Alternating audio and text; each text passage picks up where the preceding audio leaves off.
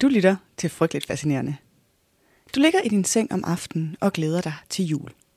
Du håber måske på at få et glimt af julemanden. Måske høre lidt bjælleklang. I hvert fald så glæder du dig til din velfortjente belønning for god opførsel hele året. Gaver. Men hvad er nu det? I den tågede aften udenfor kan du høre en lyd. Det er helt sikkert ikke bjælleklang, det er du sikker på. Det er mere en slags raslen. Og hvad er nu det?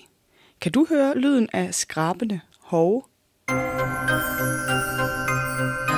Velkommen til det her afsnit af Frygteligt Fascinerendes Advent Special, hvor vi i dag og de næste to søndage dykker ned i frygteligt fascinerende julefænomener. Lige nu skal det handle om den tyske Krampus. Frygteligt Fascinerende er en podcast om alt det frygtelige, som alligevel fascinerer os. Her i adventafsnittene giver jeg en kort intro til noget frygteligt fascinerende fra julen verden over. Velkommen til.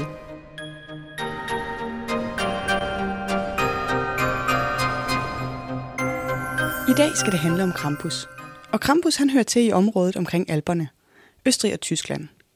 Vi har at gøre med gammel folketro som en slags alternativ til julemanden for de børn, der ikke har været artige.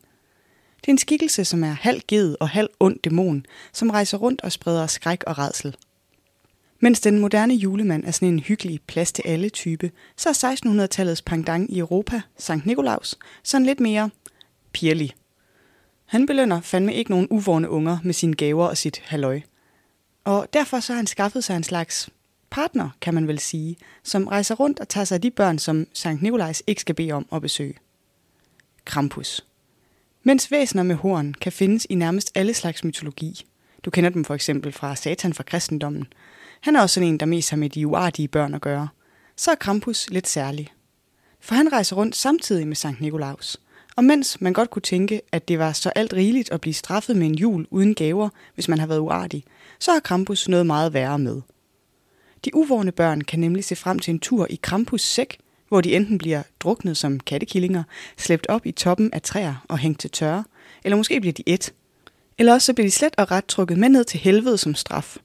Glædelig jul, børn lille. Og som med så mange andre skikke, myter og traditioner, så er Krampus ikke nogen original idé som sådan. Han er sådan et slags remix af kristendom og diverse hedenske traditioner, som har bevæget sig gennem Europa. Og derfor er symbolikken i Krampus også et stort miskmask af kristendom og hedenske påhit. Krampus har lænker på, og det skal så vidt man ved symbolisere den kristne djævlebinding. Til gengæld så går han også rundt med birkeris, som han bruger til at piske uartige børn med. Lidt ligesom de ris, vi kender fra fastelavn.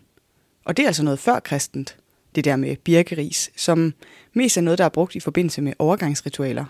Og nu har jeg måske snydt lidt med juletemaet, for Krampus kommer ikke til jul-jul den 24. december, som vi kender i dag. For Sankt Nikolaus dag, det er den 6. december, og så er det aftenen før, som Krampus bruger på at trampe rundt og rasle med sine lænker og skrabe med sine hove og samle de uvårne børn i sin sæk. Derfor kaldte man i sin tid aftenen for Krampusnat, eller Krampusnacht, nu hvor vi er i Tyskland. Som om det så ikke skulle være nok med sådan en ond gededæmon, som har proppet dig ned i sin sæk og uddelt en af de ovennævnte afstraffelser for de uartige barnforseelser i løbet af året, så efterlader han også et par stykker kul. Som en slags smålig reminder om de gaver, du i hvert fald ikke får af Sankt Nikolaus i morgen. Eller som en slags budskab til de forældre, der i stedet for deres barn kommer ind til et tomt værelse, fordi Krampus har slæbt ham eller hende med ned til helvede. Det er sådan lidt op til fortolkning.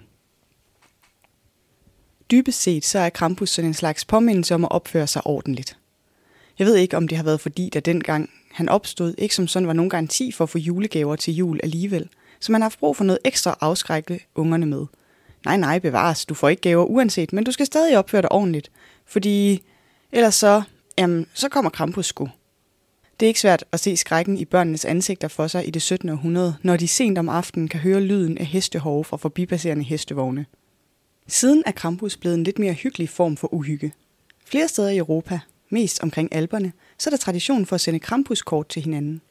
I Salzburg så holder de hvert år en Krampusparade, hvor folk klæder sig ud som Krampus. Og de kommer på Insta, for de er virkelig nice.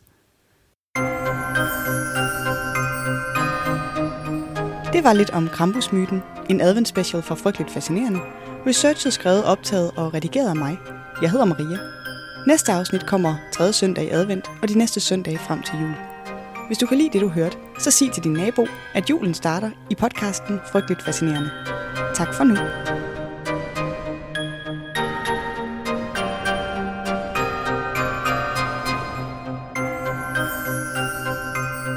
I researchen til det her afsnit har jeg brugt oplysninger fra bloggen Majas Marit, Britannica, Wikipedia og Kristelig Dagblad.